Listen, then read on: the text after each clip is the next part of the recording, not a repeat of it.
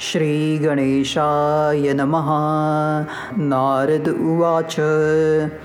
प्रणम्य शिरसा देवं गौरीपुत्रं विनायकं भक्तावासं स्मरे नित्यम् आयुः कामार्थसिद्धये।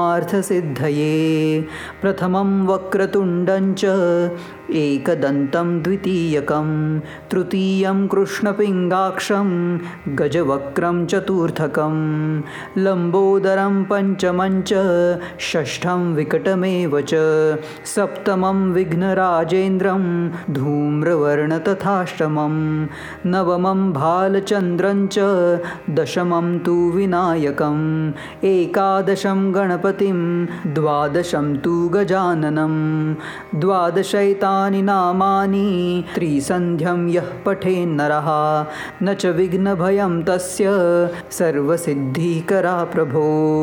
विद्यार्थी लभते विद्यां धनार्थी लभते धनं।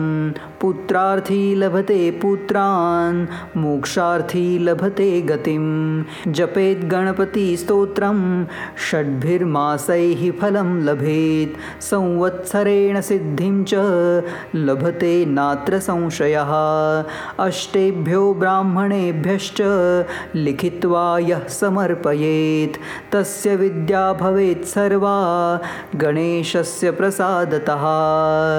इति श्रीनारदपुराणे सङ्कटनाशनं गणेशस्तोत्रं सम्पूर्णम्